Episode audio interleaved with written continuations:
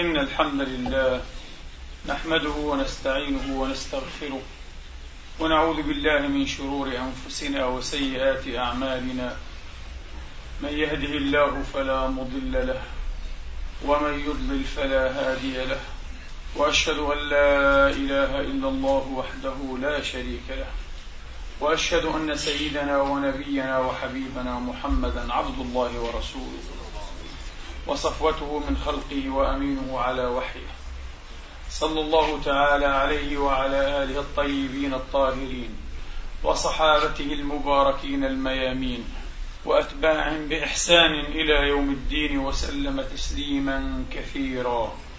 عباد الله أوصيكم ونفسي الخاطئة بتقوى الله العظيم ولزوم طاعته. كما أحذركم وأحذر نفسي من عصيانه ومخالفة أمره. لقوله سبحانه وتعالى من قائل من عمل صالحا فلنفسه ومن أساء فعليها وما ربك بظلام للعبيد. ثم أما بعد أيها الإخوة المسلمون الأفاضل أيتها الأخوات المسلمات الفاضلات يقول المولى الجليل سبحانه وتعالى في محكم التنزيل بعد أن أعوذ بالله من الشيطان الرجيم. بسم الله الرحمن الرحيم. وقال إني ذاهب إلى ربي سيهدين. رب هب لي من الصالحين. فبشرناه بغلام حليم. فلما بلغ معه السعي قال يا بني إني أرى في المنام. إني أرى في المنام أني أذبحك؟ فانظر ماذا ترى. قال يا أبت افعل ما تؤمر ستجدني إن شاء الله من الصابرين. ستجدني إن شاء الله من الصابرين. فلما أسلما وتله للجبين وناديناه أن يا إبراهيم قد صدقت الرؤيا إنا كذلك نجزي المحسنين إن هذا لهو البلاء المبين وفديناه بذبح عظيم وتركنا عليه في الآخرين سلام على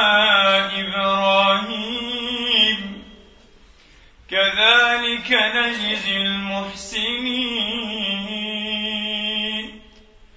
إنه من عبادنا المؤمنين. وبشرناه بإسحاق نبيا من الصالحين. وباركنا عليه وعلى إسحاق ومن ذريتهما محسن وظالم ومن ذريتهما محسن وظالم لنفسه مبين. صدق الله العظيم وبلغ رسوله الكريم ونحن على ذلك من الشاهدين. اللهم اجعلنا من شهداء الحق القائمين بالقسط آمين اللهم أيها الإخوة الأحباب أيتها الأخوات الفاضلات ليست توجد في القرآن الكريم إشارة واحدة إلى التضحية بالبشر إلى تقريب البشر الآدميين قرابين وضحايا على مذابح الآلهة لأنها حين تقدم أيها الإخوة لابد أن تقدم ليس على مذبح الإله إنما على مذابح الآلهة أي الآلهة الزائفة المأفوكة المكذوبة. لا يمكن أن يكون خليفة الله الذي أنبأ باستخلافه له قبل أن يخلقه وجعله مسجود الملائكة. لا يمكن أن يكون في يوم من الأيام أيها الإخوة قربانا أو أضحية لله. يستحيل. فهذا الخليفة وهذا المسجود أيها الإخوة مسجود الملائكة سخر له الكون كله. سخر له ما في الأرض بل ما في السماوات أيضا جميعا من لدن الله سبحانه وتعالى. كيف يقدم قربانا؟ كيف يقدم أضحية لكن ما حال هذه القصة؟ إنها امتحان. هذا مجرد امتحان من الله تبارك وتعالى. امتحان لقلب إبراهيم. امتحان لعبودية إبراهيم لله لوله إبراهيم بالله لحب إبراهيم لله. وكان فيما نقدر ونرى أصعب امتحان أين منه الإلقاء في النار؟ لقد كان امتحانا سهلا على إبراهيم. أن يلقى في النار كان أسهل بمراحل من هذا الامتحان الذي يوصف بأنه بلاء مبين. إن هذا لهو البلاء المبين. لا نقول أن تضحي خطأ. لا نقول أن تقرب خطأ ليس أضحية وليس قربانا. إنما أن تذبح. إني أرى في المنام أني أقربك أني أضحيك. لا أني أذبحك. هذه مسألة امتحان. بعيدة جدا أيها الإخوة عن مسألة تقريب البشر وتضحيتهم على مذابح الآلهة. بل جاءت إشارة توحيدية أيها الإخوة إلى تهجين هذا الفعل وإلى انبغاء إنهائه بالمطلق وأبدا. وهذا ما حصل على الأقل في الشرائع التوحيدية ولله الحمد والمنة. إني أرى في المنام أني أذبحك أن يذبح شيخ كبير في علو سنه. ناهز المئة عليه الصلاة والسلام. لأنه بحسب التوراة نفسها أو سفر التكوين أيها الإخوة من أسفار التوراة رزق إسماعيل وله ست وثمانون سنة. فلما بلغ معه السعي أيها الإخوة كان قريبا من مئة كان قريبا من مئة. يسعى مع أبيه ويسعى أيضا في حوائجه يسعى في حوائجه كأن يرعى معه وما إلى ذلك. كان قريبا من مئة.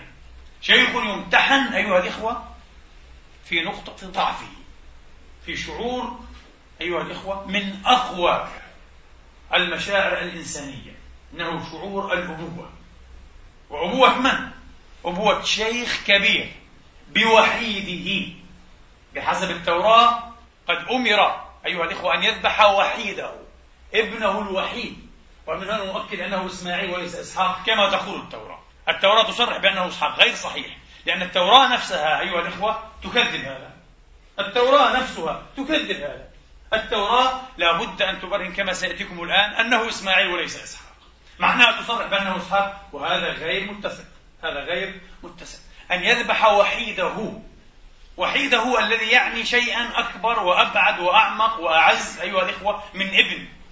إنه ابن وحيد في علو السن بعد عطش دام عقودا أيها الإخوة. بعد عطش وتشوف دام عقودا. فوافى شيخوخة عالية واهنة في ضعف هذه الشيخوخة. الإنسان كلما علت سنه كلما أصبح ضعيفا أمام مشاعره أيها الإخوة. أمام مشاعره أمام ما يحب أيضا. أمام ما يحب. فكيف إذا كان هذا الذي يحب هو ابنه الوحيد؟ عليهم الصلوات والتسليمات. إنه أمله إنه حبه إنه عقبه وخلفه إنه ذخره إنه اسمه من بعده. إنه اسمه من بعده. هذا الإسماعيل عليه الصلاة وأفضل السلام. قال لابد أن تذبحه. امتحان صعب جدا. موازنة. ويا لها من موازنة بين حبك لهذا الذي تحب أكثر من أي شيء وبين حبك لله الذي هو فوق الموازنة. فوق المقارنة هكذا ينبغي أن يكون حال النبي حال الصديق أيها الإخوة. إبراهيم لم يتردد. إبراهيم هو الصفاء كله والنقاء كله والصدق كله ومن هنا جاءه الأمر رؤيا.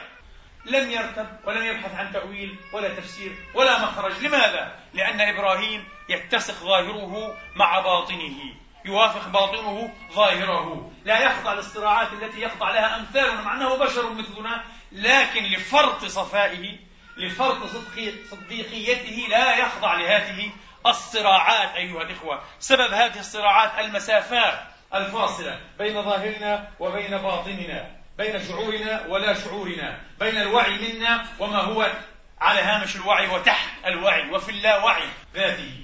أما إبراهيم وعيه ولا وعيه ظاهره وباطنه شيء واحد. هذا معنى الصديقية المطلقة. ولذلك كان خليل الرحمن واتخذ الله إبراهيم خليلا. فالذي يرى في المنام هو حق كما يرى ولا يحتاج حتى إلى تعبير. رأى أنه يذبح لابد أن يذبح. هكذا. بمقدار صديقيتك يأتيك الخبر على وجهه من السماء. كما كان نبينا صلى الله عليه وآله وأصحابه وسلم. إذا رأى رؤيا هذا في أول نبوته أيها الإخوة وقبل أن يلهمه الوحي جبريل الناموس الأكبر كان إذا رأى الرؤيا في حديث الوحي من كتاب البخاري أو صحيح البخاري تأتي مثل فلق الصبح مثل فلق الفجر تأتي مباشرة كما هي لا تحتاج إلى تأويل. هذا لفرط الصفاء. لفرط الصفاء والنقاء والصديقية يا إخواني وأخواتي. على كل حال وما دمنا قد أشرنا هذه الإشارة السريعة أحب فقط ومن التوراة لأن المسلمين اختلفوا كثيرا. كثيرون من المفسرين رجحوا أن الذبيح هو إسحاق وفي رأسهم شيخهم ابن جرير الطبري وأتى بأدلة كثيرة لكنها في نظرنا ليست بشيء. أتى بآثار وأخبار ليس يصح منها شيء. أشياء كثيرة عن صحابة وعن تابعين ليس يصح منها شيء. خالفه آخرون وفي رأسهم ابن كثير رحمة الله عليه الذي يعتمد عليه في تفسيره وأتى بأشياء كثيرة ليس يقطع منها بشيء. أخبار وآثار أيضا. وبعضها عن نفس أولئكم الصحابة والتابعين وتبعهم. تناقض الأمر. لكن التوراة نفسها تؤكد أن الذبيح إسماعيل وليس إسحاق. حسدونا عليه. لأنه جد العرب. لأنه أبو العرب. آه. لأنه أبو رسول الله الذي كان يعرف بابن الذبيحين. الذبيح الأول الأكبر هو إسماعيل والذبيح الثاني هو عبد الله بن عبد المطلب. وآلد رسول الله صلى الله عليه وآله وأصحابه وسلم.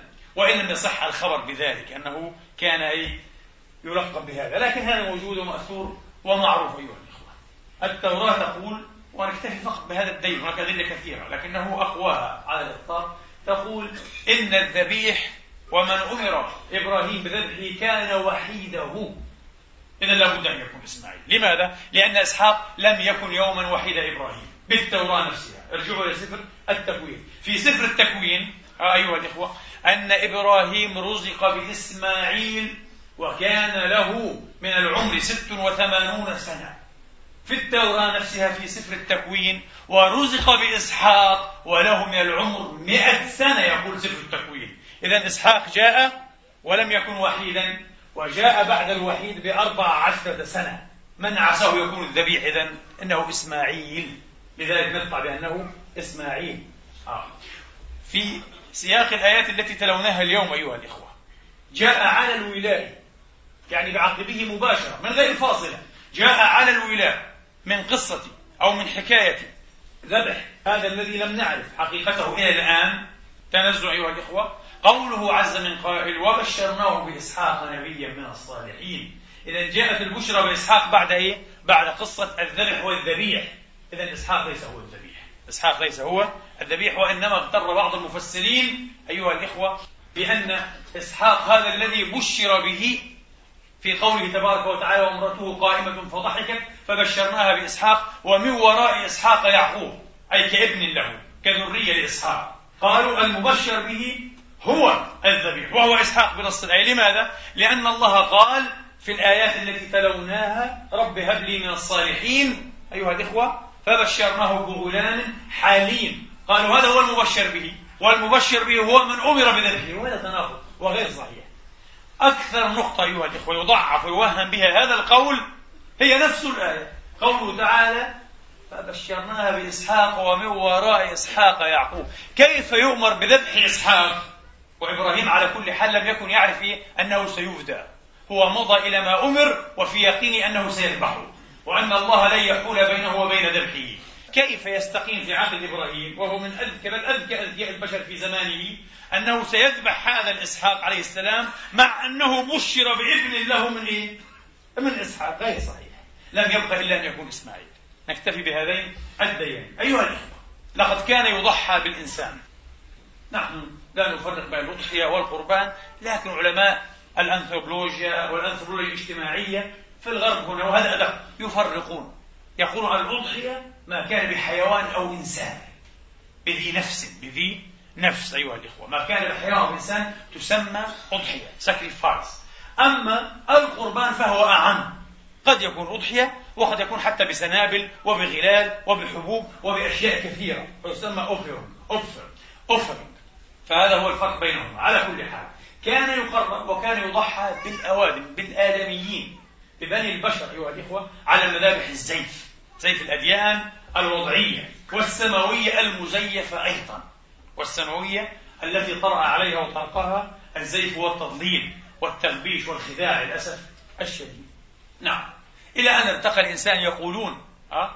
فانفك عن هذه العادة السيئة عادة الإجرام والعياذ بالله. وعادة تصديق الآلهة الكاذبة والزائفة التي لم يكن نهمها يشبع وفي الحقيقة هو لعله نهم الوهم ونهم الجهل والظلام وأحيانا نهم البشر الكهنة وأصحاب الامتيازات في مجتمعات معينة. لا يصدق هذا التفسير دائما لا يصدق هذا التفسير دائما. لكن أكثر ما يبرر به هذا هو الوهم والجهل وعبودية الإنسان أيها الإخوة لما يصنع من أكاذيب ومن أساطير. جاء الإسلام يحررنا من كل هذا. الإسلام دين الله طبعا. الذي هو دين آدم ودين سائر الأنبياء إلى محمد صلى الله عليه وآله كل وأصحابه وسلم تسليما. كثيرا. عرف هذا أيها الإخوة الزرادشتيون المانويون أصحاب ديانة التوتم أو الطوطم كما يقول العرب أه؟ الذين عبدوا الكواكب الذين عبدوا النجوم الذين عبدوا الأشجار. الذين عبدوا الحيوان أيها الإخوة عرفوا التضحية بالإنسان تقريب الإنسان. عرفته أيضا ديانات الهند. ديانات عرفه قدماء المصريين قدماء اليونان قدماء الرومان. ظل معمول به عند اليونان على ما أنجزوا أيها الإخوة يعني من تفوق وسبق ربما عقلي وفلسفي رائع لكن عرف اليونان التضحية بالبشر إلى القرن الثاني بعد ميلاد السيد المسيح عليه الصلاة والسلام. أما الرومان فظل شائعا وسائدا هذا النظام السيء نظام الإجرام إلى القرن الأول قبل الميلاد حيث صدر أول مرسوم. ملكي أيها الإخوة إمبراطوري 97 قبل الميلاد بتحريم هذا لكنه لم ينفع في قطع دابر هذه العادة السيئة فاستصدر بعد ذلك أكثر من مرسوم في نفس القرن في نفس القرن. كان يضحى بالإنسان. عرفته ديانات أمريكا اللاتينية المايا والأزتيك. سكان المكسيك الأصليين إلى ما قبل الفتح الإسباني أو عشية الفتح الإسباني. كانوا هم السكان الأصليين. كانوا يضحون بالبشر أيضا على مذابح الآلهة. أكثر ما كانوا يقدمون لإله الذرة أيها الإخوة. لأن الذرة تشكل محصولهم الغذائي الرئيس الأساسي لإله الذرة. كانوا يقدمون في السنة ما يزيد عن خمسين ألف أضحية بشرية. خمسون ألف كل سنة. جريمة كبرى أيها الإخوة. لا ليس هذا مقام الإنسان. جاءت أيها الإخوة هذه القصة العظيمة التوحيدية. لكي تقول كفى لهذا الوهم كفى لهذا الزيف. المسرح كان منى. المسرح كان إيه؟ كان منى. بالأرض المباركة في جزيرة العرب. منى حيث يكون الحجاج في المناسك المعروفة. وخاصة يوم النحر. ينحرون هداياهم أيها الإخوة وأضحياتهم هناك. في المكان حيث كان ينبغي أن يكون النحير أيها الإخوة أو الذبيح هو اسماعيل عليه الصلاة وأفضل السلام. وهناك عرض الشيطان الإبليس لعنة الله تعالى عليه لخير الرحمن ثلاث مرات يريد أن يثنيه عن ذبح ابنه. كيف تذبح ابنك؟ أملك قلبك فؤادك ذكرك عقبك حبك. كيف؟ ثلاث مرات. وكانت قصة الرجل المعروفة ويسيخ في الأرض في كل مرة. ثلاث مرات. لماذا ثلاث مرات؟ ثلاث مرات برهن فيها إبراهيم أيها الإخوة أنه واع تماما. واع على المستوى النظري على المستوى العقلي وعلى المستوى المسلكي السلوكي العملي أن رب الناس هو الله أن ملك الناس هو الله أن إله الناس هو الله. ثلاث مرات. وإذا ما أدرك الإنسان أن رب الناس هو الله وأن ملكهم هو الله وأن إلههم هو الله فقد تحرر تماما. من كل عبودية ومن كل زيف إذا لم يدرك هذا سيقع حتما أو قصر حتى في واحدة منها. سيقع حتما ضحية ضحية قربانا سيقرب هو قربانا على مذبح الجهل والخرافة والأسطورة والعبودية لغير الله. وأسوأ ذلك العبودية للنفس. أرأيت من اتخذ إلهه هو فمن لم يكن عبدا لله هو عبد لنفسه مباشرة. عبد لنفسه مباشرة. قل أعوذ برب الناس الذي خلق وذرى وبرى وأمد وأعد. هو الله تبارك وتعالى. هو الله تبارك. الذي يرزق ويعطي ويمنع ويهب. هو الله تبارك وتعالى. وليس سواه وليس سواه. قل أعوذ برب الناس ملك الناس الذي يملك آجالنا أيها الإخوة وأرواحنا ونفوسنا ونواصينا بيده. هو الله. لا يستطيع أحد أن يشترينا بأمواله أيها الإخوة. اليوم عبودية السوق دين السوق. الآن بدأوا يصرفون هنا في الغرب. الواعون المتعمقون الأخلاقيون بدأوا يصرخون كما صرخ أحدهم في فرنسا قبل سنوات. نعم لدولة السوق. تريدون دولة سوق لكن لا لمجتمع السوق بالعكس. الآن دولة السوق ومجتمع السوق وإنسان السوق. حتى على المستوى الفردي. هو إنسان سوق انتهى. الإنسان الآن عبد عبودية مطلقة أيها الإخوة. لأنانيته لهواه لشهواته لمصالحه لمكتسباته. انتهى كل شيء. هذا ينذر بالفناء. فناء المجتمع فناء الحضارة فناء الأخلاق فناء القيم. يحتاج هذا إلى تفصيل طويل جدا أيها الأخوة. لكن هذا هو الحادث. إذا الذي خلق وذرأ وبرأ ويرزق وأعد ويمد. سبحانه هو الله. ليس الفرعون. انتبهوا ليس الفرعون لا أحد يستطيع أن يزعم هذا وإلا كان طاغيا كان فرعونا سنكفر به. الذي يملك أيها الإخوة آجالنا ونواصينا وأقدارنا وحظوظنا وقسمنا هو الله. ليس القارون. لا يستطيع قارون أن يشترينا بكل أمواله. لا تستطيع السوق وقيم السوق أن تشتري حرا عبدا لله الذي هو رب الناس وملك الناس. إذا أدركت أنه رب الناس وأنه ملك الناس فقد رجمت شيطانك ليس بسبع حصيات بسبع بسبعة مليون حصى. بسبعة مليون حصى. انتهى. الآن تأخر سيتأخر. لم يبقى إلا أن تتشرف بالصعود في السلم الأرقى والمعراج الأكمل الأوفى. إله الناس. إله الناس. له نأله له نسجد ونعبد. ولمنهاجه وشرعه نطيع. لا لأي منهاج آخر لا لأي شرع آخر. الحلال ما أحله الله. الحرام حرمه الله. واسألوا التاريخ ولا تسألوا الكتب المقدسة. كل من خالف في هذا لا نقول باء بإثمه وإنما باء بلعنة الدنيا قبل لعنة الآخرة. انقلبت عليه مقاصده. انقلبت عليه أغراضه. عاش تعيسا ومات عاكرا ملعونا. انتهى. إذا هو أيضا إله الناس في النهاية تتويجا ليقين عقيدة أنه رب الناس وملك الناس. بهذه الحصيات الأخيرة سينتهي إبليس من وجوده. لن يبقى له إلا الوسوسة البعيدة. لن يجرؤ أن يظهر لك كما ظهر لإبراهيم مرة أخرى. لن يجرؤ انتهى كل شيء. ولذلك هو عرض ثلاث مرات وضرب ثلاث مرات. مرة باسم رب الناس ومرة باسم ملك الناس والثالثة باسم إله الناس. وبعدها أسلم وتله الجنة انتهى.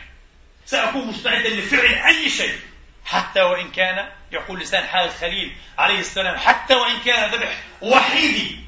لكن يا لهذه السكين التي لا تحمل إنها مشحوذة أحسن شحذ وماضية أحسن مضاء لكنها تتثنى أيها الإخوة ولا تفعل.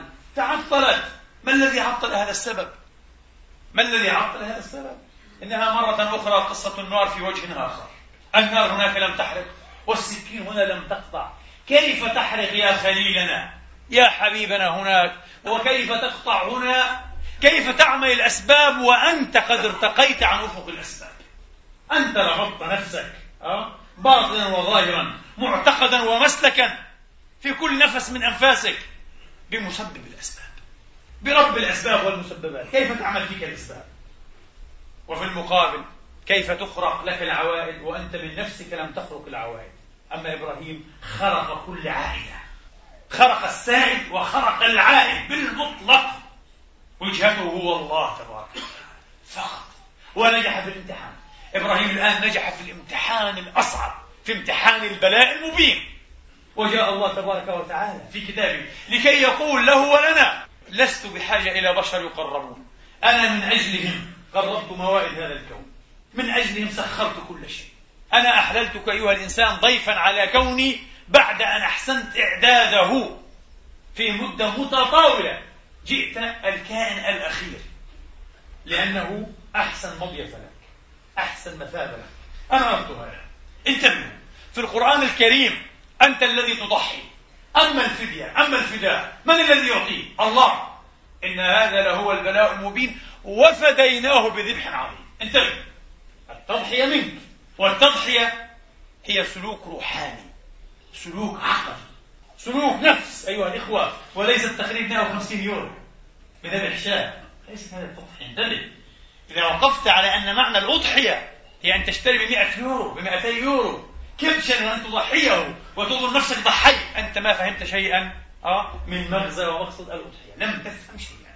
كلنا الآن خاصة هنا في هذا الغرب المتبحبح يستطيع أن يضحي خمس مرات في السنة. وليس مرة واحدة. وهذا لا يؤثر على ميزانيته بالمطلق. ليست هذه التضحية التضحية أن تضحي إسماعيلك. إبراهيم أراد أيها الإخوة أن يذبح إسماعيله كما قلنا لا يصح أن نقول يضحي. ما في معنى التضحية هنا؟ أراد أن يذبح إسماعيله وبإرادته ذبح إسماعيله هو أراد أن يضحي. نقطة الضعف فيه. نعم. هو أراد أن يضحي. نقطة الضعف فيه. أكبر نقطة ضعف في إبراهيم هي إسماعيل. حبه تعلقه شغفه وله بهذا الإسماعيل المبارك الميمون عليه السلام.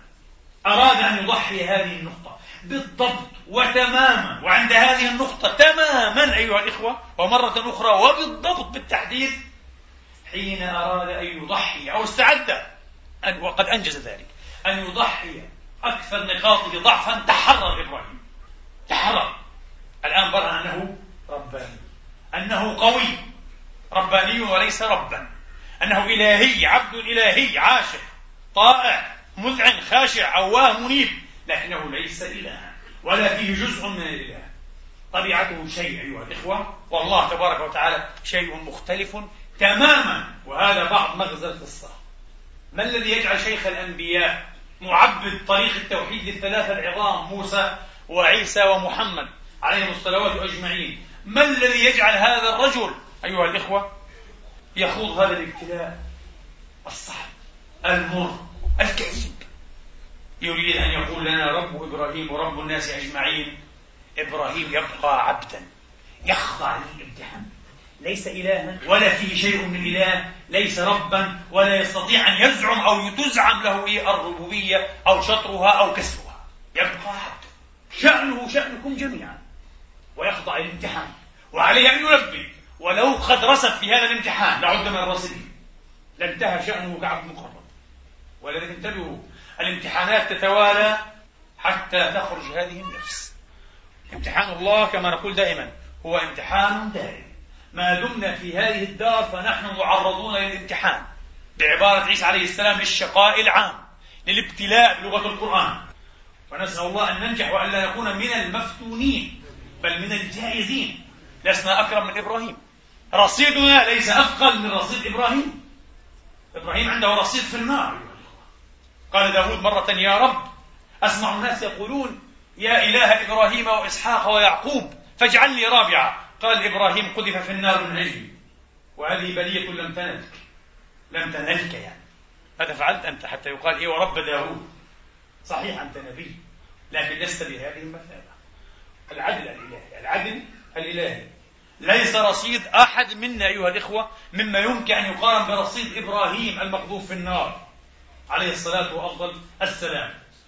أبدا. ومع ذلك يمتحن في حدود المئة من عمره في شيخوخته وعلو سنه وضعفه. يمتحن أيضا. انتبهوا.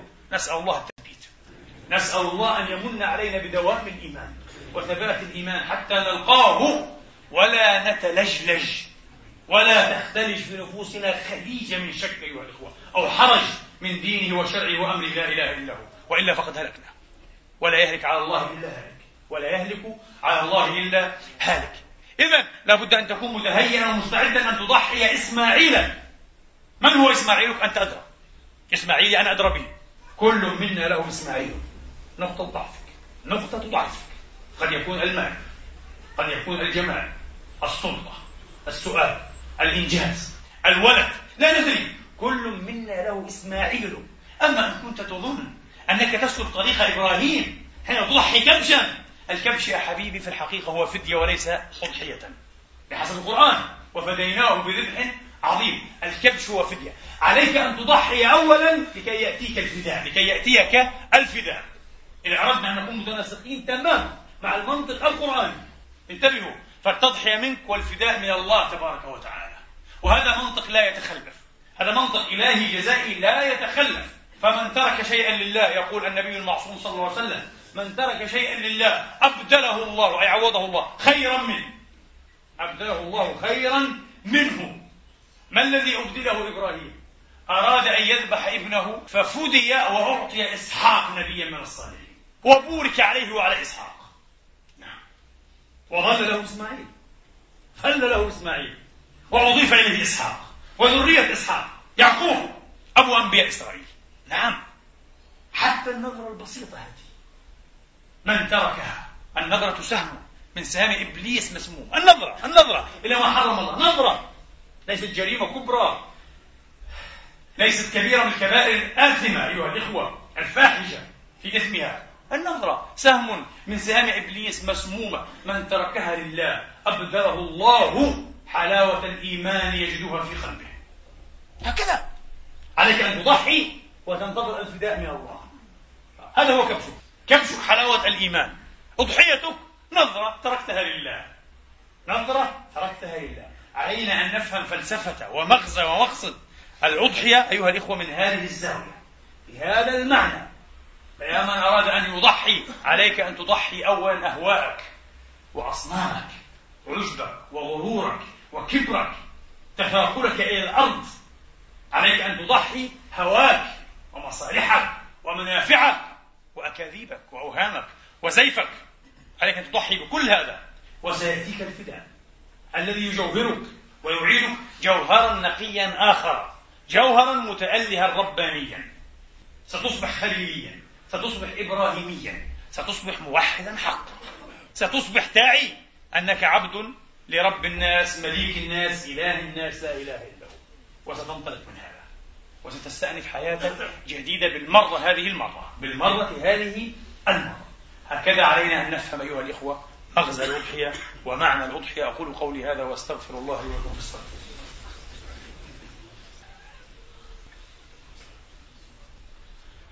الحمد لله الحمد لله الذي يقبل التوبة عن عباده ويعفو عن السيئات ويعلم ما تفعلون ويستجيب الذين آمنوا وعملوا الصالحات ويزيدهم من فضله والكافرون لهم عذاب شديد. وأشهد أن لا إله إلا الله وحده لا شريك له وأشهد أن محمدا عبده ورسوله. صلى الله تعالى عليه وعلى آله وأصحابه وسلم تسليما كثيرا. أما بعد أيها الإخوة لكن لماذا كان لابد من الفدية؟ لماذا أنزل الكبش؟ انتهى. نجح إبراهيم الخليل في الامتحان فليصطحب ابنه وحيده بكره ولينطلق بسلام. مشرفين أيها الإخوة رافعي الرؤوس. لكن لماذا نزل الكبش؟ لماذا إذا من الكبش بد لماذا لابد من الكبش؟ لأن الله سيقول لنا عبر هذا الامتحان وحده إلى هذه الحدود لا تكتمل الدائرة السلم الروحي والمعراج الرباني والطريق الإلهي أيها الإخوة. ليست تقطع بهذا القدر فقط من إيه؟ من الامتحان ومجاوزة الامتحان. إنها تمر بعباد الله. لا بد أن تمر بالآخر. تمر بعباد الله. هؤلاء أصحاب الأكباد الحرة والمعد الجائعة والدموع أو العيون الدامعة أيها الإخوة. الدموع المسفوكة. لا بد أن تمر الطريقة الإلهية بهم. معراج الله هم درجه هم درج معراج الله. لذلك كان لابد من هذه الفدية. لابد من هذا الكبش. لكي يأكل منه الرب أبدا. لكي يستنشق ريحه الله كما تقول التوراة استغفر الله العظيم. آه، في التوراة بحسب التوراة الله تبارك وتعالى يلذ له جدا أن يجد روائح هذه المحروقات. المحرقة هي الأضحية التي هي تحرق في مذبح اللاويين الذي يقوم عليه أبناء ليفي أو لاوى كما نقول نحن العرب. أو من أبناء يعقوب. والله يلذ له هذا جدا ويستنشق أيها الإخوة هذه الرائحة. كلام فارغ. هذا من بقايا الوثنيات عند الأمم البدائية التي كانت تعتقد أن الله تبارك وتعالى يستفيد بالأضاحي والقرابين يحييها مرة أخرى وينتفع بها ويتخذ منهم خاصة إذا كانوا بشرا ها؟ ذكورا وإناثا وصفات وخدما يقضون له حوائجه. أستغفر الله. الحاد. الحاد بالله في أسمائه وصفاته في تنزيه وقدسه وجلاله. لا إله إلا هو. التوراة تقول هذا أيضا. على فكرة التوراة فيها إشارات واضحة جدا جدا إلى أن الأصل كان هو التضحية بالبشر. لذلك هم استعدوا بعد الخروج الكبير أعظم حدث تاريخي لبني إسرائيل. كما في التوراة أيضا استعدوا أن يضحوا أولادهم. أول مولود لإناثهم الآدمية وأول مولود أيضا للحيوان. تقول التوراة لكن الله أبى وخفف عنهم فوضع عنهم التضحية بأول مولود بشري. قال هذا لا أريده. وبقيت هي التضحية بأول مولود من إناث الحيوان. غير صحيح. في نظرنا هذا هي افتراء على الله. الله لم يكن يوما ليرضى بأن يضحى البشر ثم أنه خفف. لم يحدث يوما. انتبهوا. مع أن القرآن واع ويريدنا أن نكون واعين بهذه الحقيقة أيها الإخوة. القرآن يقول لنا نظام التقريب نظام التضحية نظام قديم جدا قدم الإنسان. في الأصل نظام ديني. ولم يكن يوما بحسب خلو القرآن من هذه الإشارات ليكون تضحية بالبشر. كنظام ديني صحيح وليس زائفا بدليل الإشارة في سورة المائدة واتلو عليهم نبأ ابني آدم بالحق إذ قرب قربانا يتحدث عن ابني آدم في أول درج مشوار البشرية. يتحدث عن نظام القربان. ليس فيه إشارة إلى تقريب البشر إلى التضحية بالبشر. أبدا غير موجود في القرآن الكريم. على كل حال جاء القرآن جاء الإسلام لكي يقول لنا هذه الأضاحي تمر بالبشر أيها الأخوة. ومن هنا رضا الله تبارك وتعالى. القائل لن ينال الله لحومها. لحومها لن تبلغ الله ولا دماؤها ولكن يناله التقوى منكم. أي واحد الله لا يفرح بلحمها ولا بشحمها ولا إيه إلا إلا إلا إن كان يفرح بذلك على أنه مدد للفقراء مدد إيه لأصحاب المسغبات أيها الإخوة. لكن ليس له هو. آه، لا إله إلا هو. جل عن ذلك سبحانه وتعالى. جل عن ذلك. قال فإذا وجبت جنوبها فكلوا منها. وأطعموا القانع والمعتر. أطعموا الذي يسأل واطعموا الفقير الذي يطيف ولا يسأل. هذا معنى القانع والمعتر. آه. فكلوا منها وأطعموا البائس الفقير. كلوا منها أنتم. هذه لكم وللبؤساء الفقراء منكم. لكن لحمها لن ينال الله دمها لن ينال الله. ومن هنا أيها الإخوة تكتمل أو بهكذا تكتمل هذه الحلقة. فالطريق إلى الله تمر بالآخرين. الآخرين المساكين المحاويج الضعفاء. لن نصل إلى الله إلا عبرهم وإلا بهم كما قال صلى الله عليه وسلم لا أقول في إشارة بل تصريحا هل ترزقون وتنصرون إلا بضعفائكم؟ بصلاتهم وصلاحهم أو قال باستغفارهم صلى الله عليه وآله وأصحابه وسلم. تقول أم المؤمنين عائشة رضي الله تعالى عنها وأرضاها فيما أخرجه الترمذي وابن ماجه في سننهما تقول قال صلى الله عليه وآله وأصحابه وسلم ما عمل أحد يوم النحر عملا أحب إلى الله من هراقة دمه. أي من إهراق دم دم الأضحية والهدي في الحجيج هدي القارن وهدي المتمتع أو حتى المتطوع. نعم. أو حتى المتطوع به يجوز ويستحب له. من هراقة دم هذا أحب الأعمال إلى الله يوم النحر يوم العيد عندنا هنا نحن الذين لسنا إيه؟ لسنا بحجيج.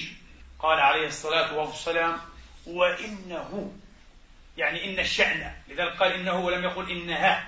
وإنه لتأتي بقرونها وأضلافها وأشعارها. وإن الدم لا يقع من الله تبارك وتعالى. تأتي يوم القيامة طبعا. وإن الدم لا يقع من الله بمكان قبل أن يقع على الأرض. مكان ماذا؟ مكان المقبولية أنه يقبله ويتقبله فتقبل من أحدهما ولم يتقبل من الآخر وإلا لن ينال الله. مرة أخرى فطيبوا بها نفسا فطيبوا بها نفسا يقول عليه الصلاة والسلام. في الحديث الذي أخرجه أحمد في مسنده وابن ماجه في سننه عن زيد بن أرقم رضي الله تعالى عنه وأرضاه قال صلى الله عليه وآله وأصحابه وسلم. حين سئل السائل إما زيد شك الراوي أو إما غيره؟ قال قلت أو قالوا. قلت أو قالوا. يا رسول الله هذه الأضاحي ما لنا فيها؟ قال بكل شعر حسنة الله أكبر. فقيل يا رسول الله فالصوف قال بكل شعرة من الصوف حسنة. لذلك صح عنه عليه الصلاة والسلام من رواة أبي هريرة رضي الله تعالى عنه وأرضاه أنه قال من وجد سعة فلم يضحي فلا يقربن مصلانا. ولذلك جماهير علماء الصحابة والتابعين وتبع التابعين وأئمة الدين أنها سنة مؤكدة عن رسول الله لم يقل بوجوبها إلا الإمام آه، أبو حنيفة رضي الله تعالى عنه وأرضاه على من وجد سعة نسأل الله تبارك وتعالى أن يعيد هذه الأعياد علينا وعلى أمة الإسلام جمعاء باليمن والإيمان والسلامة والإسلام والخير والبركة والنصر والغفران. اللهم اغفر لنا ما قدمنا وما أخرنا وما أسررنا وما أعلنا وما أسرفنا وما أنت أعلم به منا. اهدنا فيمن هديت وعافنا فيمن عافيت وتولنا فيمن توليت. اللهم أنت أصلحت لك الصالحين فأصلحنا بما أصلحت به عبادك الصالحين. اللهم اجعلنا نخشاك حتى كأننا نراك وأسعدنا بتقواك ولا تشكنا بمعصيتك. وخر لنا في قضائك وبارك لنا في قدرتك حتى لا نحب تأخير ما عجلت ولا تعجيل ما أخرت. وبارك اللهم لنا في أسماعنا وأبصارنا.